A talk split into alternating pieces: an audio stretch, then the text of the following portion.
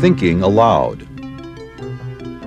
Conversations on the leading edge of knowledge and discovery with psychologist Jeffrey Mishlove.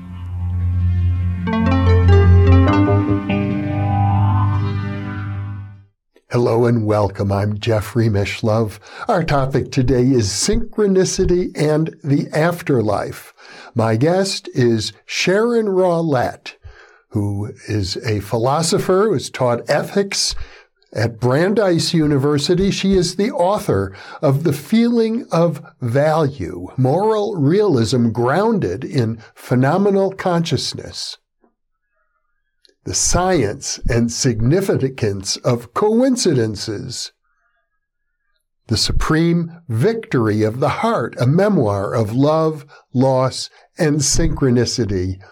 And most recently, Beyond Death, the best evidence for the survival of human consciousness. This interview was recorded in a hotel room in Las Vegas where both of us were attending the award ceremony for the Bigelow Institute essay competition.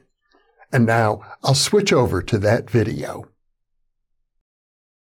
Sharon, why don't we start with a little bit about your background? You got your doctoral degree in philosophy. Yes with a specialty in what? In ethics, actually. Well, meta ethics.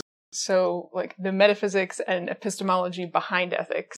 So, uh, even though it's a degree in ethics, I was already really interested in these questions of the nature of reality and how how does ethics and value fit into what is real in the world. So there you are with a specialty in ethics, a very important branch of philosophy, and you're about to potentially launch an academic career. And you made a decision to drop out of academia, become a freelance writer. right. So that was really kind of my plan all along. Mm-hmm. Um, I, from a very young age, I loved writing and I've always been a writer of, of fiction and nonfiction, mm-hmm. um, but also been a deep thinker too. I mean, I remember having conversations in middle school about you know the nature of the universe and the mm-hmm. different dimensions. So both of those things have al- always been part of what i wanted to do with my life. And uh, when i was in college i um, discovered philosophy and loved the debates that we would have about these existential questions. And when i found out that i could go on to grad school and continue studying that for a few more years um, that seemed like the ideal thing to do but uh, once I was out of grad school, I did actually, um, I taught for a couple of years at Brandeis University, mm-hmm. and that was lovely. Uh, but I also realized that I didn't want to be constrained just by the field of academic philosophy. I had a lot of other things that I wanted to explore, like fiction writing. Mm-hmm. Um, but it, it, honestly, at the time, parapsychology wasn't on my radar. Um, it, it, wasn't really until I had left academia that I started discovering this whole other field that has just become so fascinating for me. And you've written a book about synchronicities. Yes. Yeah. So that, um, some experiences that I had after I left academia, sort of, um, some synchronistic experiences made me start to think about, well, maybe there is more to this world than I realized because I I wasn't a materialist. I, have always had a very healthy respect for consciousness mm-hmm. and the fact that it it's not well explained by the physicalist paradigm, but at the same time, I sort of had a, a mechanistic view of of the mental world and experiencing synchronicity broke me out of that. I think it just made me realize it, it felt like I was interacting with some other intelligence. Mm-hmm. And and the first few experiences I had weren't they weren't really in your face sort of paranormal so, so i was still kind of on the fence about it I, I wanted to start exploring and see what i could find and i read a couple of really wonderful books um, at that time one of them was one of ian stevenson's books um, mm-hmm. which got me into the whole survival question very early on.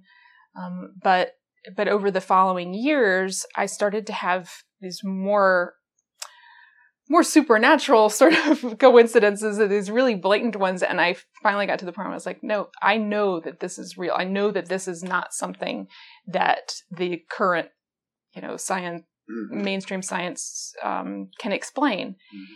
And once I got to that point, I was like, okay, I have to write a book about this. I, am willing to go go out now and, and put my name on something that talks about this because I had that that strong enough an mm-hmm. experience that I had that personal conviction. In, in other words, you began by reading about these things, and then as you've been reading about it, then you began having personal experiences. Well, the personal experiences got stronger. Okay. So the, the first ones were just sort of suggestive, and then I started researching it, and then you know a few years later, then they really started to get strong. It gives me the impression, and I think it might be true in my own case, that the more you read and the more you study, the more you open yourself up to experiences. It, it does seem to be that way, which mm-hmm. makes sense if if reality is ultimately mental, mm-hmm. then the world that we experience is responsive to what we're thinking about, what we care about. And so the more we're thinking about those questions and, and investigating them for ourselves, the more that those phenomena show themselves to us. Now, one of the things, if I recall, in uh, your essay for the Bigelow competition, one of the categories that you brought to bear as evidence for survival was synchronicity. Yes. Um, and I, I was actually on the fence about doing it because, uh, because I don't, I don't think that synchronicity is if you only had the, the evidence from synchronicity, it would be hard to make the case for survival because synchronicity is very idiosyncratic. so it's it's very much um, the evidence that comes from there is very reliant on an intimate knowledge of the personality of the person who has passed on mm-hmm. and also of the person who's having the experiences. Mm-hmm. So it's hard to convey to a third person or to a researcher the evidential quality of what you've experienced. Right. But I think that w- when you look at synchronistic experiences in light of all of the other evidence that you have, um, in, in light of you know, apparitions, um, mediumship, near death experiences, memories of previous lives, viewed in that context, the synchronistic experiences give us an extra level of evidence not only that the personalities of the people that we love um, who have died are still there, but that they do continue to communicate with us. And, and shows a bigger picture of how that communication happens. Because I actually think that synchronicities are one of the most common ways in which our deceased loved ones communicate with us. Uh, and it's, it can be very easy to dismiss those experiences and I think that's one of the reasons it's so important to know the rest of the survival literature because you need to put those those coincidence experiences in that context. So you're taking a holistic approach. Yes, absolutely. Um, which is very similar to the approach that you take as well on this question. Well, I took an overview yeah. Uh, uh, approach, but I and, and, of course, I'm very much aware of synchronicities. My life has been shaped by synchronicities. Yes. Uh, still, I wouldn't, I did not include synchronicities as a separate category of evidence pointing towards survival. Right. Well, and, yeah, and I think the part of the reason that I did is I have, uh, I have so much background in that area. I mean, I've, I've written a book that's about this thick on, on coincidence and mm-hmm. the largest chapter in that book is about synchronicities related to people who have passed on. Mm-hmm. So I had I had done a lot of research on that topic. So I thought, well, I can't write a, an entire essay about uh, evidence for life after death and not talk about this thing that's my specialty. So I really wanted to include that. To me, the message behind synchronicities is very basic to the question of survival, which is uh, what I infer from synchronicities is that the universe is conscious. Yes. Yes. The yeah, the phys- the things that we think of as physical mm-hmm. around us, um, whether they're physical objects or even the sort of processes that are going on um, around us to create the events that we experience, they are responsive, mm-hmm. responsive to intention, responsive to desire, responsive to need too, because a lot of times the synchronicities that happen to us, they're not necessarily things that we want, but they turn out to be things that take us where we needed to go. Um, and certainly in the case of, of survival coincidences, uh, that's the case. Probably because, you know, sometimes there are people who they've had loved ones passed on and that maybe this is actually the majority of cases, uh, they have ambiguous feelings about the people that they have lost. You know, it's not always, you know, my beloved Aunt Joan and, you know, I wish I could just be with her again. A lot of times we have uh, mixed feelings or we have lingering guilt about mm-hmm. relationships and things. And they're not necessarily things that we want to explore. We may just kind of want to put that aside. Mm-hmm. Um, but synchronicities will sometimes pop up to bring that back to the fore and um, help us to deal with things that we're maybe shy about mm-hmm. touching. Well, it does strike me that one of the real fears that people have uh, regarding the afterlife, and I think there's a lot of fear in, in the popular culture mm-hmm. about it, horror stories of every sort and uh, yeah. ghost stories, is, is the idea that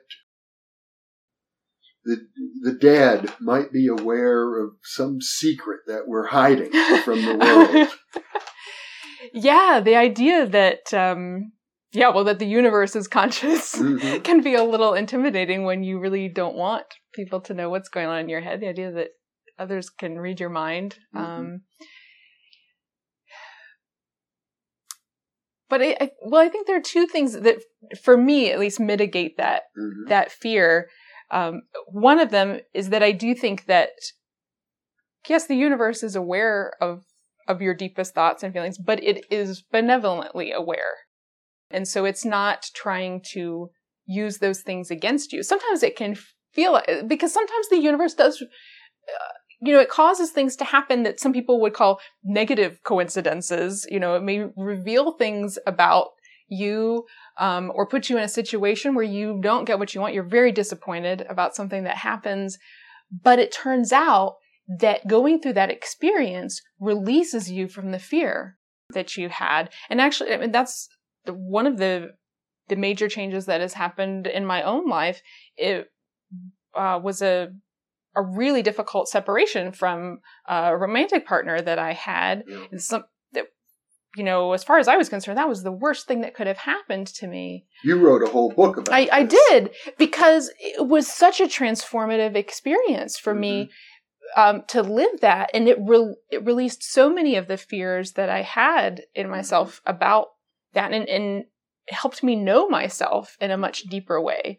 So, yes, the universe knows you very deeply and it may put you in some un- uncomfortable situations, but it's for it's for your greater good. It's it's to help you know yourself better and to grow. I have spoken to people who have suffered horrible, horrible tragedies like uh, one man is in a wheelchair, completely disfigured. His fingers are missing. He, has been in multiple accidents, uh, but he happens to be at the same time a world class public speaker.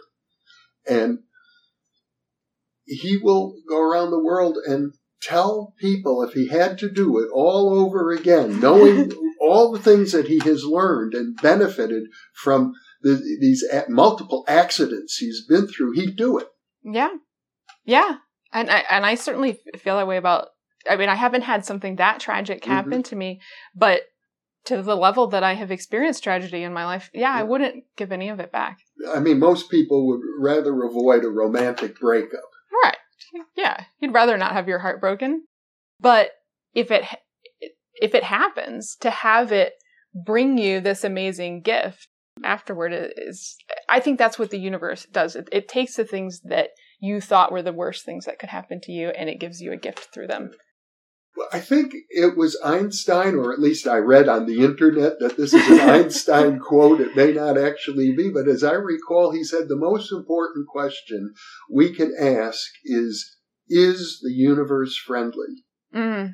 hmm yes yeah and i and i think ultimately it is. Mm-hmm. Uh, um, I think the the scarier paranormal experiences do get more press, and and the press likes to take experiences that weren't scary and make them look scary. Yeah. Uh, they they do get more press, uh, but I think when you look at the whole swath of these experiences that happen to people, 95% of them are are clearly experiences that are benevolent and that are friendly um, and that are helping you along your path.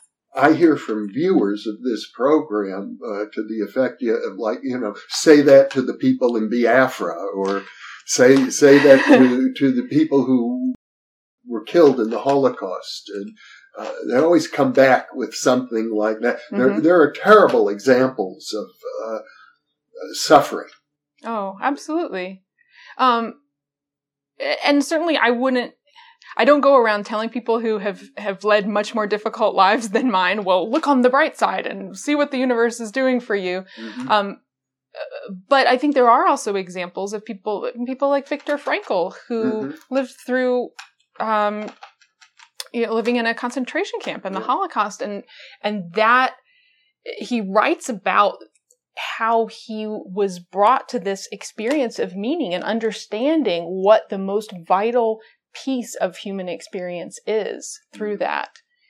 And so it, it does take it does take work a lot of the time you it, and it and it works you over. I mean it's it's it's not easy to take those difficult experiences and transform them into something mm-hmm. um, life affirming but if you're willing to open yourself up to that, the potential is definitely there. Well, it's very interesting that you have a background in ethics. And now you've written this Bigelow award winning essay on evidence for survival because it seems to me that uh, if we survive uh, the demise of our bodies, that has important implications for ethics. I think it does, absolutely.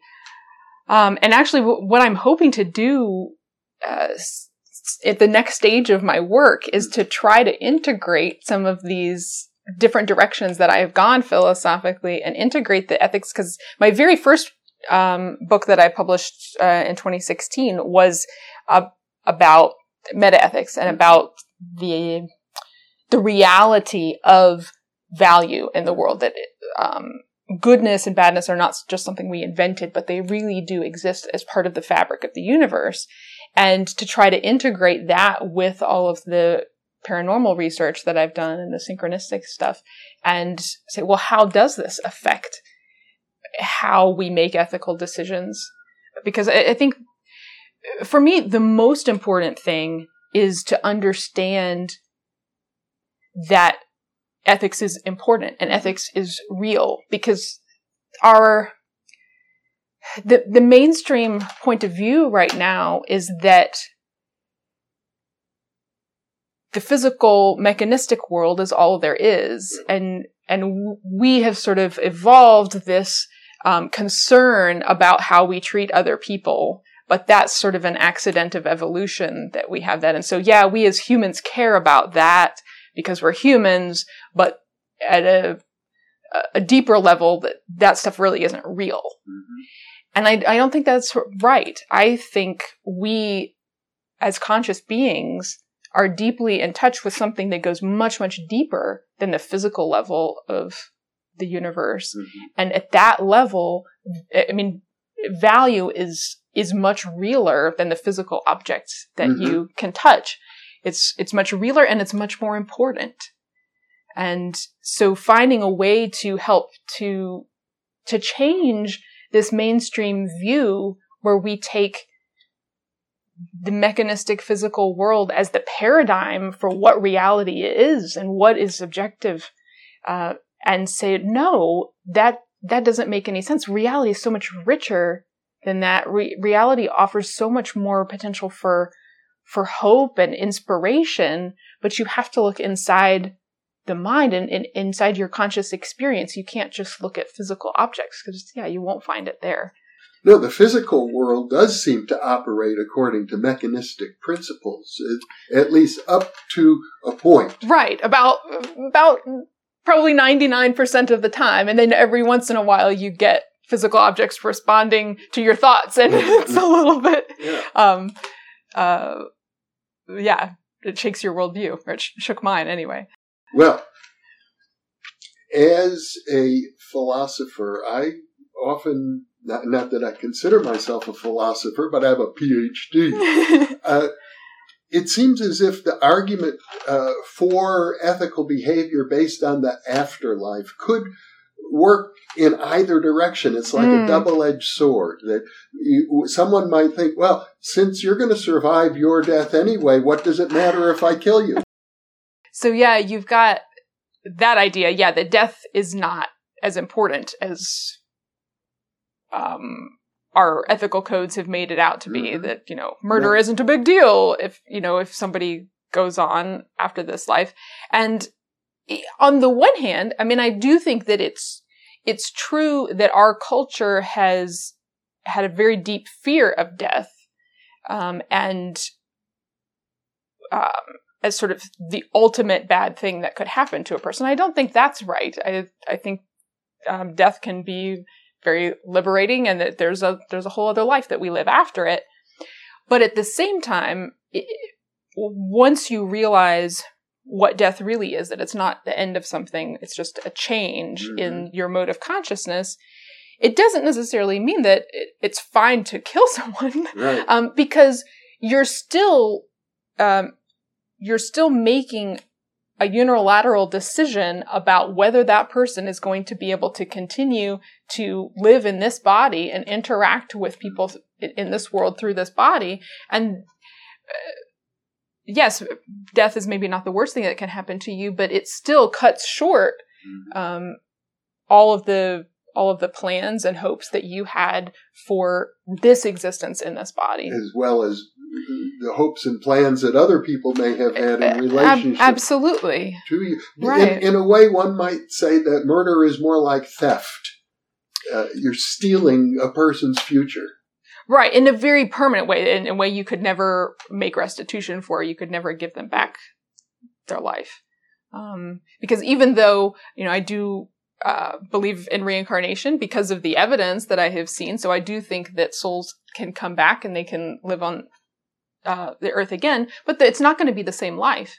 It's going to be a different life. It's going to be in a different body. It's going to be with a different family. And so when you, when you stop someone's life, you have, you have ended that portion of their experience in this world. And that is a, that's still a very grave thing, a very serious thing.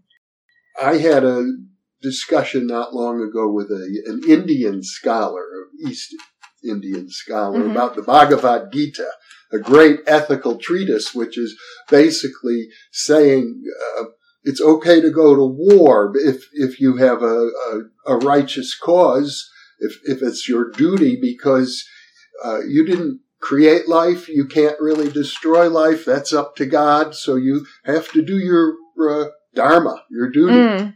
Mm-hmm. and be detached from the consequences. Do do what's right and, and let the chips fall where they may yeah, bringing up consequences, that's really interesting because so in the book that I've written about ethics, um, I talk about not only the uh, goodness and badness are objective qualities in the world, but that uh, all things considered, it's better to have more goodness in the world and that that should be the ultimate aim of our actions is to create more uh, good conscious experience rather than bad.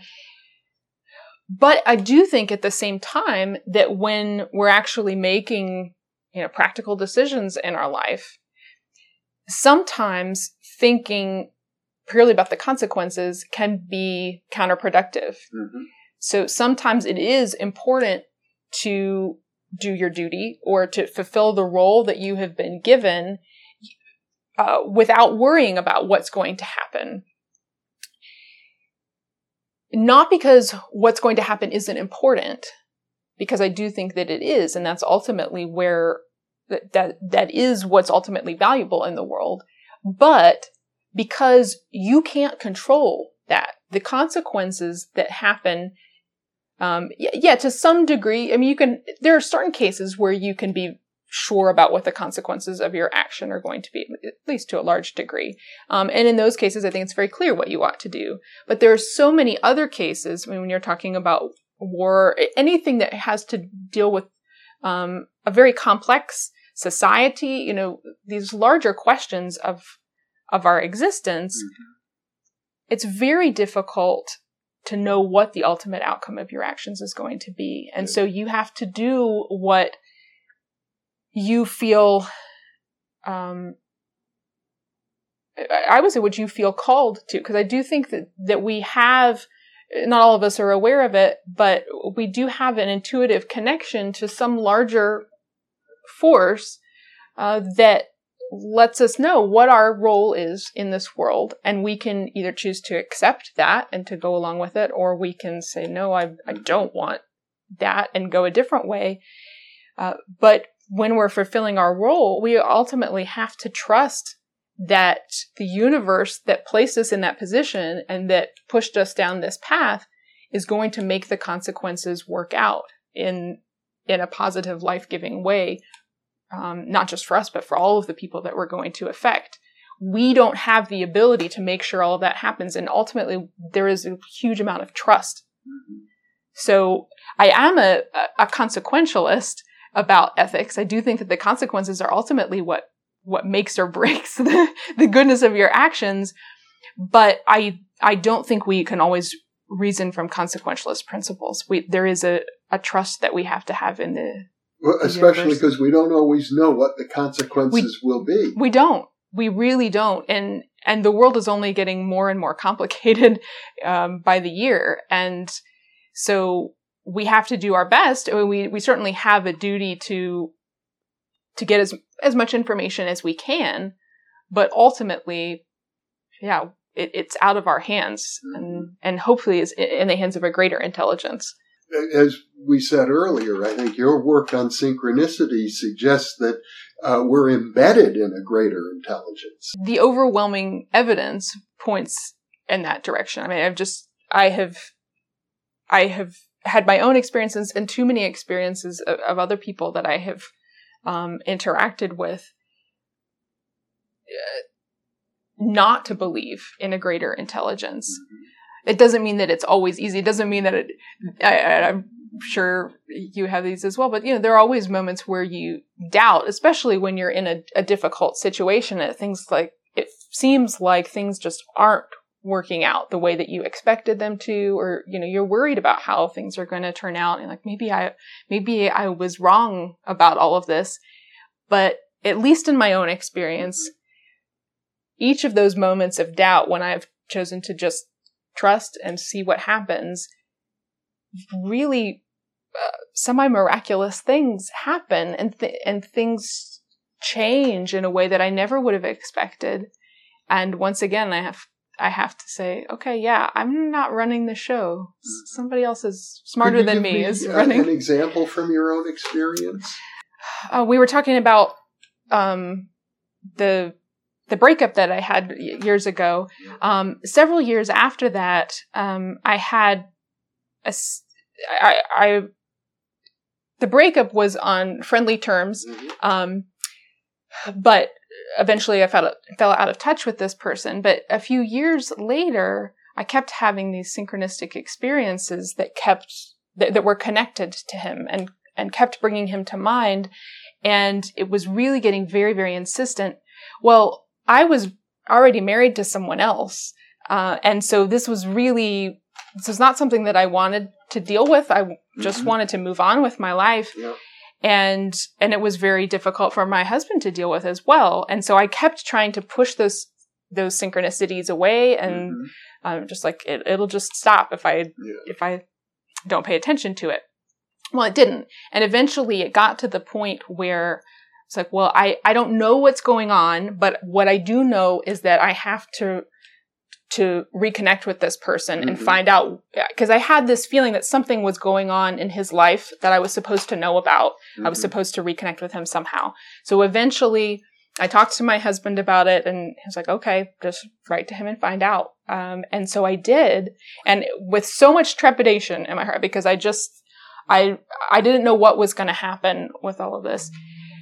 Um, but when I wrote to him, I discovered that he had just had his first child, and um, like in the time that I was having all of these synchronicities, and so where I had been worried that this was gonna just sort of explode my life in some way. Instead, it showed me that we had made the right decision in separating, that we had each gone on our paths, that he was happy and mm-hmm. joyful in his new life and I could be the same in mine. And so it turned out to be this very positive experience where I had had no idea mm-hmm. that it could be that, that it could mm-hmm. turn out so, so wonderfully. In, in other words, had you not reached out to him, you would have been carrying some pain. Yes. Yeah, there was, there was, there were unresolved feelings there. There, there was always this question, well, you know, is, is he unhappy mm-hmm. where he is? Um, and to know that he wasn't was, was so relieving. Mm-hmm. Um, and just solidified that both of us were on the right path. And what drove you to reach out to him, even though you had subsequently remarried, was a, a series of coincidences or dreams? Yeah. So the biggest one that sort of kicked off all of the synchronicities was um, I had I had already been feeling like there was something that I was supposed to know about him. So he was very much on my mind. Um, but again, I was trying to just ignore it. Mm-hmm. And then this one weekend, I was with some friends um, uh, in rural Pennsylvania, and we were trying. This was an area we didn't know, and so we were trying to find a grocery store. And so I was driving with a friend, and she asked her phone to find a grocery store nearby. And her phone brought up a list of grocery stores and she handed it to me because she was driving. So I'm holding her phone that I've never touched before in my life. Um, it's got a list of grocery stores in Pennsylvania. And I hit one button. I hit the map button because I wanted to see where these stores were in relationship to each other. And when that map came up, it wasn't showing me grocery stores in Pennsylvania anymore. It was showing me five grocery stores in France, which is where my my ex lives. Um, and I didn't know it. I recognized one of the city names at the time, but I wasn't sure exactly where in France it was. When I got home a few days later, I Googled it and I discovered that it was in the region where my ex lived. And when I, uh, when I saw that, I mean, that blew me away first, but there was just an intuition that came along with it that was like, well, if this phone that I was holding was showing me this place in Brittany, France, where he lives. Maybe it was showing me where the exact location where he was on that day. And I Googled his name and the date. I mean, I didn't know what I was going to find. Why would that even be on the internet? But it turned out that he had written on his blog that he was going to be at an event that was two miles from the grocery store that I had seen on the, the phone. So, you know, here I am in, in the middle of Pennsylvania and this GPS suddenly mm. locates me where um, Isn't he's that supposed fascinating? to be. That was, honestly, that was the event where I was like, there's no, there's, you can't explain this in a normal way. Something else is going on. I know that phones mm-hmm. don't do this. They're not supposed to do this. Right. Presumably, the phone is a totally mechanistic device. It doesn't have a mind of its own. Supposedly, it's it is, but it's in that moment it was certainly behaving as though it was trying to tell me something. You, in your paper for the Bigelow competition, have, as you we said earlier, taken a holistic approach. And in a way, synchronicities seem to underlie much of everything else that happens. Mm-hmm. What other evidence would you regard as, as some of the strongest evidence you've encountered for survival? Since starting to research survival, the thing that has been the most most bothersome to me is the super psi or living agent psi mm. hypothesis. Yeah. Um, this idea that our own psychic abilities could somehow simulate the continuing presence of our deceased loved ones. So, you know, as a philosopher, you know, I've, I've I see the logic in that and I mm-hmm. want, want to know, okay, well, if we theoretically could be doing this, what's to say that we aren't? So the piece of evidence that I finally discovered that I felt really really just blew that out of the water was, well, actually two things. So reciprocal apparitions and, and reciprocal dreams and other things as well, but specifically reciprocal apparitions. So the living agent psi hypothesis says, well, you see an apparition of your loved one. Well, it's just a, it's a hallucination that's maybe informed by, you know, your, your psychic abilities. You're getting new information from them, but it's just, they're not really there. But we have all of these other cases of people, um, some of them living people who in out of body experiences have gone and appeared as apparitions mm-hmm. to other people. Mm-hmm. They have a conscious memory of what was said in this interaction and the person they appeared to has a memory of them showing up and saying the same things in that conversation. So there we have the very same phenomenon of the apparition, but we have somebody with the subjective experience mm-hmm. of being present there. And um, Hornell Hart in the 50s or 60s did a very systematic study comparing apparitions of living people to apparitions of the deceased mm-hmm. and said, look, these are the same phenomena. They have all of these similarities and characteristics. And so if we've got living people who remember being these apparitions, it only makes sense to say that the that there is a subjective experience of the deceased behind the apparitions of the deceased as well. So that that's one of the big things that I think puts a nail in the coffin of the living. I, I want to probe that a yeah. little more because as you were describing it, it struck me that it could be interpreted in the opposite way. That since living individuals are capable of, I think of it sometimes as bilocation.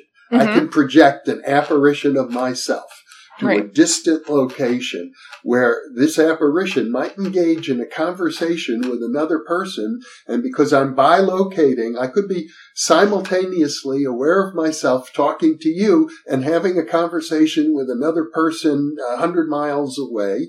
And right. they'll see me as an apparition and they'll have a record of having had this mm-hmm. conversation with me as well. Why, wouldn't that potentially account for apparitions of the deceased. If I can project an apparition that looks like me, why mm-hmm. can't I project an apparition that looks like my deceased grandfather?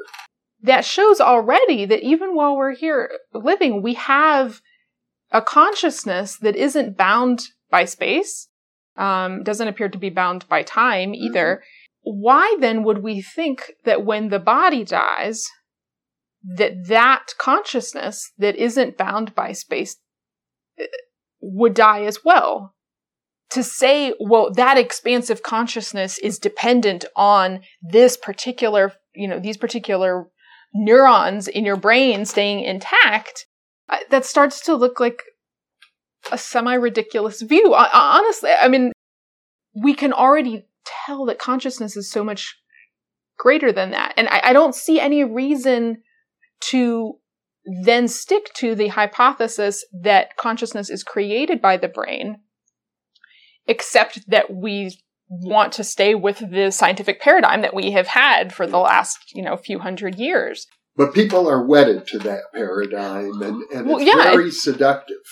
Yeah. Well, and it has, we've certainly created a lot of um, technological progress based on that paradigm. So there's a lot of things that that paradigm is correct about. Mm-hmm. Um, and I mean, it kind of reminds me of the the revolution going from Newtonian physics to quantum physics.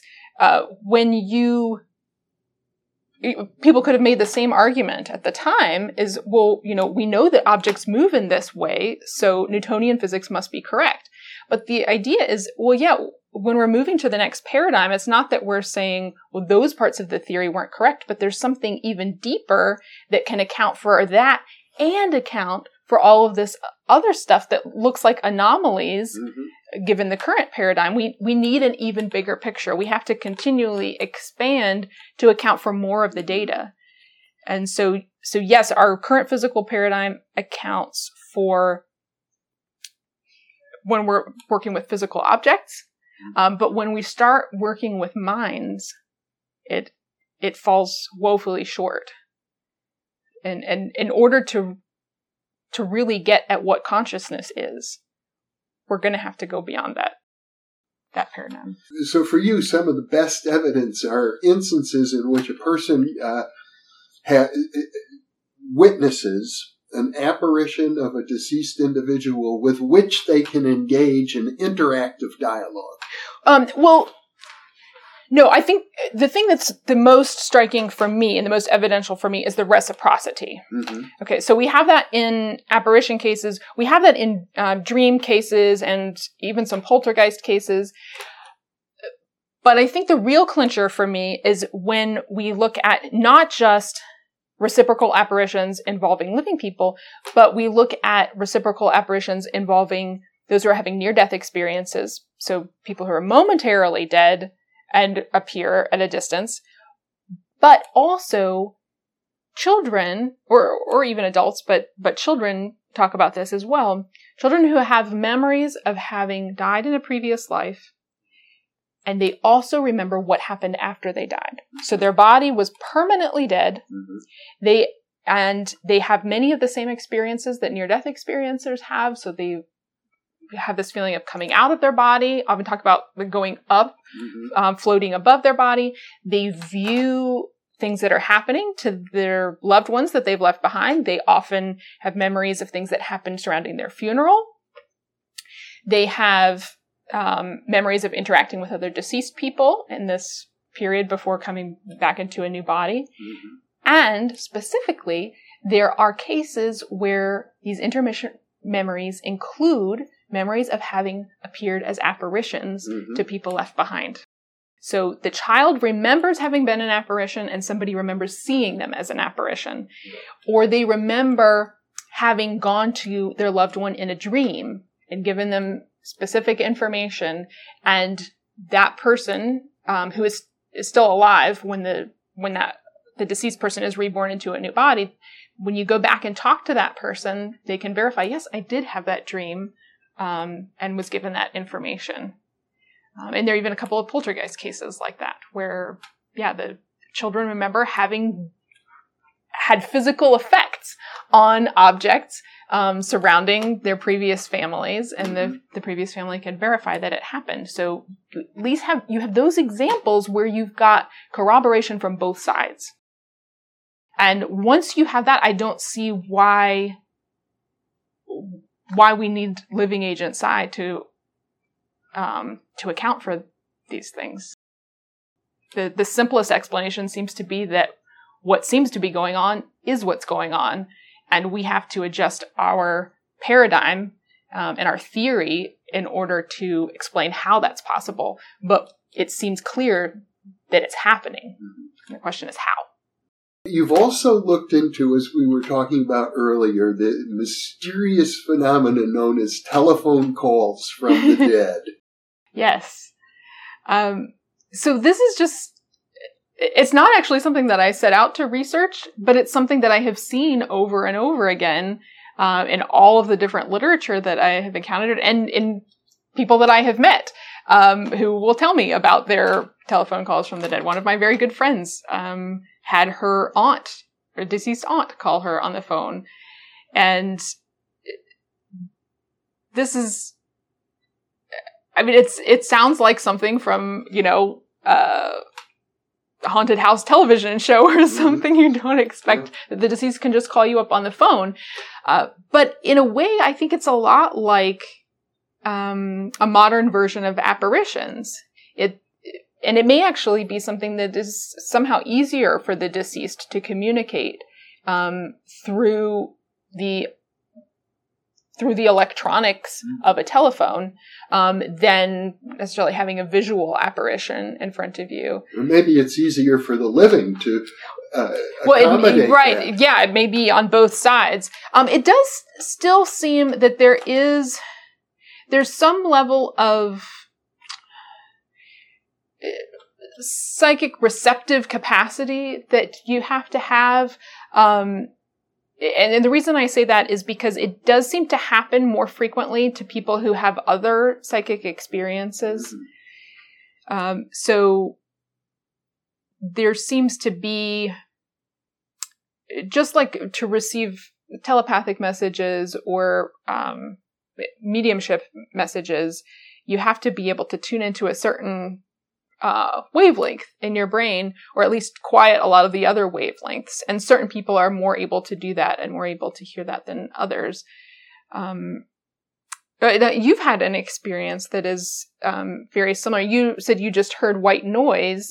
Mm-hmm. Um, I wonder, I wonder about that experience. I mean, if there actually was maybe a voice message there, but it's not always easy to hear. Mm-hmm. And so, I mean, I don't know about your other psychic experiences, um, but I think there are probably also a lot of telephone calls. Actually, th- it is very common for people to get calls where they will pick up the phone and they won't hear anything or, or they'll hear noise like you in your case. And I wonder too if, you know, the, the deceased are trying to make an effort to, to connect, um, but you're, you're not able to get everything that they're trying to send you. Well, and it may be if I were more sensitive in the white noise I might have heard. Uh, in this case, Elizabeth Maybe. Targ happened. In, right because I was dreaming about my deceased friend Elizabeth when, right. when the phone rang, woke me up, and there's just white noise. And, and, not only that, it happened just at the moment when, in my dream, I'm congratulating her on all the after death communications she initiated, and uh, some of which involve physical phenomenon. And I said, especially the physical ones, ring, ring. right.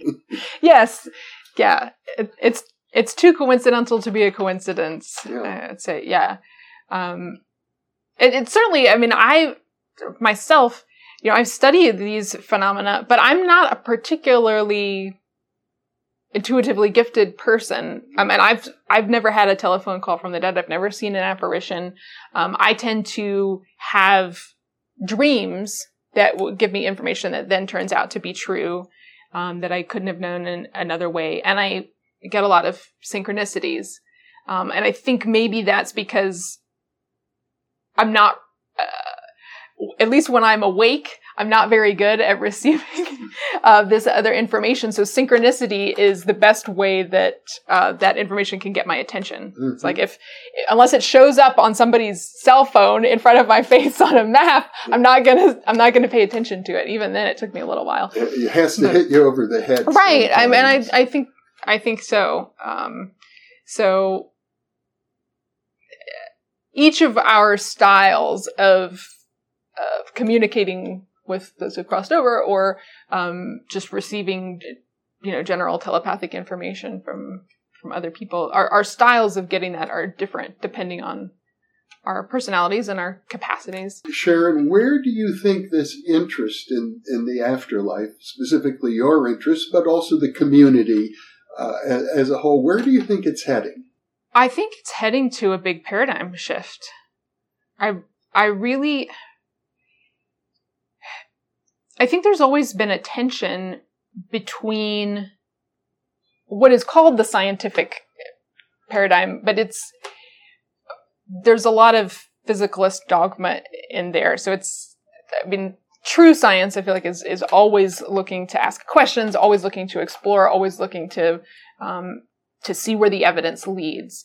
Um, and unfortunately, there are a lot of scientists who don't want to see that the evidence is leading us to a non-physicalist paradigm.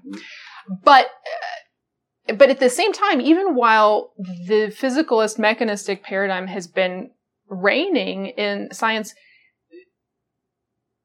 you know, I'm not sure what the exact statistics are, but it's a majority of the public, even in Western countries, um, who are very, you know, um, science aware. I mean, this is very much a part of our culture, but a majority of people still believe in an afterlife. They, they believe in God. They believe in a higher intelligence.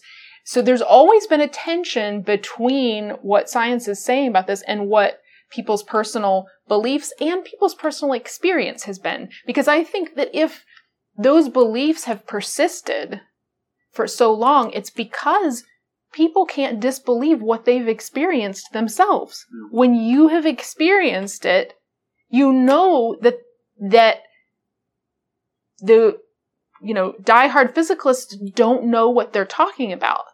They, they, and, and, and maybe through no fault of their own, like they haven't had the experiences that would show them that their, that their point of view is simply mistaken. But once you've had those experiences, you can't just write them off. You, and, and so many people who have them, that's the beginning of exploring, uh, so much else. Um, and seeing, so I, I think that that tension has always existed there, but I think now in the last 50 or so years, more and more scientists and um, other highly educated people have started to be willing to take the risk of talking about their experiences in public and of exploring scientifically in the laboratory or in the field those experiences in the wider public. So we've we've developed a really strong evidential basis for these anomalies, things that are anomalistic on the physicalist paradigm, and we're we're finally too starting to develop more nuanced um, non-materialist theories. And I think once we get a once we get a good alternative theory, a something that not only helps us to make sense of this, but actually helps us to make predictions. Um, that we're going to see a real sea change within the larger community. So I think we're we're we're close to that. Now, I'm under the impression, correct me if I'm wrong, that a, a, lot of these ideas that we've been discussing you developed since you left academia. And I wonder uh, if you were to return to academia now, thinking about it the way you do, what do you think the receptivity would be like? So I can really only talk about philosophy because that's what I have the most experience in. And I have noticed that in the 10 or 11 years since I left academia, that there has already been a shift within philosophy, um, uh, specifically to to do with the physicalist paradigm. So philosophers have started to take much more seriously the uh, both the idea of panpsychism, this idea that everything is conscious um, in the universe, and the idea of idealism, which is ultimately everything is mental in the world, and the physical is like a subset of the mental. It's one one thing that consciousness can do is to have physical experiences. And even within mainstream philosophy, there are a lot more people talking about this now, which I think is is fantastic because I, I, knew about it when I was still in academia, and I was intrigued by that. Although I was coming still from a much more mechanistic viewpoint and and a um, a viewpoint of sort of seeing the physical and the mental as two different sides of the same coin, two different aspects. It's called dual aspect theory but I'm, but it was still very fringe at the time. And now it's getting a lot more respect and, and which attracts more researchers, which means that the field can move forward much more quickly because more people are thinking about it, more people are talking about it and, you know, refining each other's ideas. Uh, it, it, helps to have more than, you know, a handful of people uh, thinking along those lines. Sharon Rawlette, this has been a delightful conversation. We covered a lot of ground from ethics to apparitions, and, and of course, with your strong background in philosophy. Thank you so much for being with me. Thank you so much, Jeff. It's been a pleasure. And for those of you listening or watching, thank you for being with us.